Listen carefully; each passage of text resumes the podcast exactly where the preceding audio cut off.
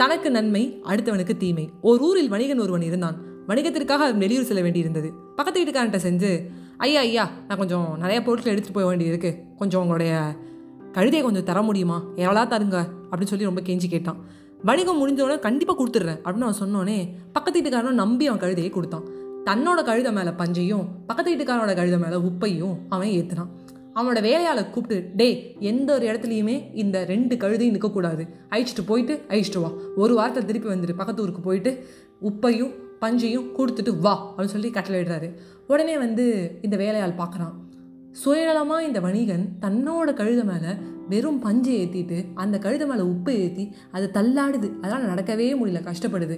அப்போ வந்து கொஞ்ச தூரத்துலேயே அவன் என்ன பண்ணுறான்னா இந்த உப்பை எடுத்து மாற்றலான்னு பார்க்கும்போது வணிகன் பார்த்துட்றான். டேய் நான் உன்கிட்ட என்ன சொன்னேன்? எதையும் நீ மாற்றக்கூடாது அந்த கழுதை மேலே உப்பு இருக்கணும் நம்ம கழுதை மேலே பஞ்சு இருக்கணும். இதில் ஏதாவது மாறிச்சு உன்னை அவ்வளோதான் அப்படிங்கிறான். கொஞ்ச நேரம் வந்து இப்படியே போயிட்டே இருந்தது. ரெண்டு நாள் ஆச்சு. கழுதை அப்படியே கொஞ்சம் கொஞ்சமாக அழிச்சிட்டு போயிட்டு அழிச்சிட்டு போயிட்டு பக்கத்து ஊர் நோக்கி போயிட்டே இருக்கும்போது திடீர்னு மழை பயங்கரமாக வந்தது. மழை பெஞ்சதில் அவனோட கழுதை மேலே இருந்த பஞ்சு வெயிட் ஜாஸ்தியாக ஆரம்பிச்சிருது. பக்கத்து வீட்டுக்காரனோட உப்பு கரைய ஆரம்பிச்சிருச்சு. அந்த கழுதை இப்போ ஜாலியாக நடக்க ஆரம்பிச்சிருச்சு. இதை பார்க்கும்போது வேலையார் வந்து சந்தோஷப்பட்டான். ஓ சுயநலமாக தானே நினச்ச உன் கழுத்தை இப்போ தள்ளாடுது பாருடு. சாவட்டும் அது அப்படின்னு முடிவு பண்ணிடுறான். நேராக வந்து அவன் ஒரு வாரம் கழித்து ஊருக்கு வரும்போது வணிகன் பார்த்து ஷாக் ஆகிடுறான் பயங்கரமாக அழுதான். என்னடா ஒரு கழுதை தான் இருக்குது என் கழுதை எங்கே? அப்படின்னு கேட்குறான் ஒரு வாரமாக ஊரில் மழை தெரியும்ல தெரியும் போகிற வழியில் மழை பெஞ்சுதா? என் கழுத்துக்கு என்ன ஆச்சு? சொல்லுடா சொல்லு அப்படிங்கிறான். சாரி எஜமா என்னை மன்னிச்சிடுங்க. உங்கள் கழுதை மேலே நீங்கள் சுயநலமாக பஞ்சை ஏற்றுனீங்க பக்கத்து வீட்டுக்காரன் கழுதை மேலே உப்பை ஏற்றுனீங்க அந்த உப்பு கரைஞ்சி ஓடி அந்த கழுதை ஜாலியாக நடக்க ஆரம்பிச்சிருது. என்னால் முடிஞ்ச உப்பை கொண்டு போய் டெலிவரி பண்ணேன் அதே மாதிரி வந்து பஞ்சு பயங்கரமாக வந்து கிணக்க ஆரம்பிச்சிருச்சு. அதெல்லாம் நடக்க முடியாமல் முதுகெலும்பு உடஞ்சி செத்து போயிடுச்சுன்ட்டோனே அழு அழு அழுன்னு அழறான் வணிகன். தலையில தலை அடிச்சுக்கிறான். கோவப்படுறான் கத்துறான் வேலையாட சத்தையை பிடிச்சி கேட்குறான் ஏன்டா அந்த கழுதையை நிறுத்தலை நீ அப்படின்னு. நீங்கள் தானே சொன்னீங்க. கழுதை எந்த நேரத்தையும் நிறுத்தக்கூடாது. அது போயிட்டே இருக்கணும் போயிட்டே இருக்கணும் நீங்கள் அதை நிற்காமல் அடிச்சு அடிச்சு அழிச்சிட்டு போனேன் அப்படிங்கிறான். ஏன்டா இப்படி பண்ண? இப்படி பண்ணியிருக்க கூடாதுடா. என்ன? மற்றவனுக்கு நான் மட்டும் அது கெட்டதாக இருந்தாலும் பரவாயில்ல. உனக்கு நன்மை இருக்குன்னு நினச்சல அதான் அப்படி பண்ண அப்படிங்கிறான். அழுதுகிட்டே இருந்த அந்த வணிகன் பக்கத்து வீட்டுக்கான கழுதையை கொண்டு போய் அவர்கிட்ட ப- பத்திரமா பத்திரமா ஒப்படைக்கிறாரு. ஒப்படைச்சு முடிச்சோடனே அவர் வந்து ரொம்ப வந்து வருத்தப்படுறாரு. உங்கள் கழுதை இறந்துருச்சாமே கேள்விப்பட்டேன்.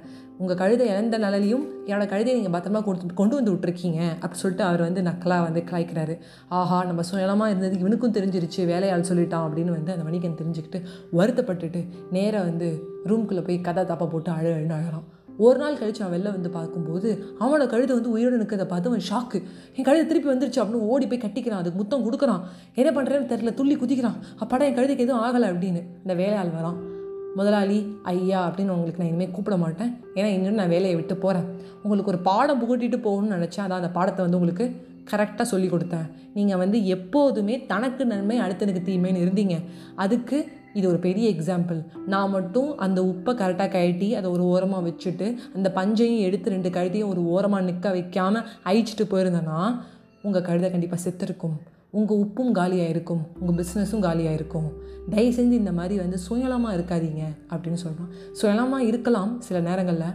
அது கூட தப்பு இல்லைன்னு வச்சுக்கோங்களேன். ஆனால் மற்றவனுக்கு வந்து கெடுதல் நினைக்கணும்னு நினைக்காதீங்க. உங்களுக்கு நீங்கள் நன்மையே வச்சுக்கோங்க தப்பு இல்லை அப்படிங்கலாம் உடனே அந்த வேலையால் போய் கையை பிடிச்சி கெஞ்சுறான் வணிகன். என்னை தப்பு பண்ணிட்டான் என்னை மன்னிச்சிடு என்னை விட்டு போகாத நீ ஒரு நல்ல வேலையாள் அப்படிங்கிறான். இல்லையா சரியாக வராது. நான் பல்ல கடிச்சிட்டு இருந்தேன். முட்டா பயலே உனக்கு ஒன்றும் தெரியாது. கிறுக்கு பயலே தான் கூப்பிடுறீங்க. இப்போலாம் எனக்கு மனசு ரொம்ப உடஞ்சு போயிருக்கேன் நான். இதுக்கப்புறம் வரவையாவது மரியாதையை நடத்துங்க. நான் வந்து உங்களுக்கு பாடம் மட்டும் சொல்லி கொடுத்துட்டு போகணும்னு நினச்சா அதை செஞ்சுட்டேன் நான். நான் நல்லவனாக இருந்துட்டேன். உங்களுக்கும் நல்லது நினச்சேன். வரேன்னு சொல்லிட்டு கிளம்பிட்டான். நண்பர்களே இது ஒரு சின்ன ஒரு கதை தான். ஆனால் இந்த மாதிரி இந்த கதையிலேருந்து நம்ம ரெண்டு பக்கத்துலேருந்து யோசிக்கலாம். ஒன்று நம்ம வந்து மற்றவனுக்கு வந்து கெடுதல் நினச்சோன்னா இந்த வணிகன்மே நம்ம கஷ்டப்படுவோம். இன்னொன்று நம்மளுக்கு ஒருத்தர் வந்து கெடுதலே நினச்சாலும் அவங்களுக்கு தான் அது கெடுதலாக முடியும். பக்கத்து வீட்டுக்காரனோட கழுதையை வந்து எதான பண்ணிடணும்? நம்ம கழுதையை காப்பாற்றணும்னு நினச்சான். அவனோட கழுதை தான் ஏதோ ஆகிற மாதிரி நிலமை வந்ததே தவிர அவனோட கழுதைக்கு எந்த ஒரு ஆபத்தும் வரல. அந்த உப்பு கரைஞ்சு போயிடுச்சு. பஞ்சு தான் வந்து இறுக்கமாச்சு அப்படிங்கிறத தெரிஞ்சுக்கோங்க. நீங்கள் எந்த கெடுதலும் பண்ணலையா? நீங்கள் நிம்மதியாக தூங்குவீங்க. உங்ககிட்ட ட்ரூவாக இல்லாதவங்க உங்களை போட்டு மனசை கஷ்டப்படுத்துறவங்க தான் நைட்டு நிம்மதியாக தூங்காமல் கஷ்டப்படுவோம் அப்படின்னு சொல்லி உங்ககிட்ட விடைபெறுவது உங்கள் favourite RJ Vaishnavi. Bye bye friends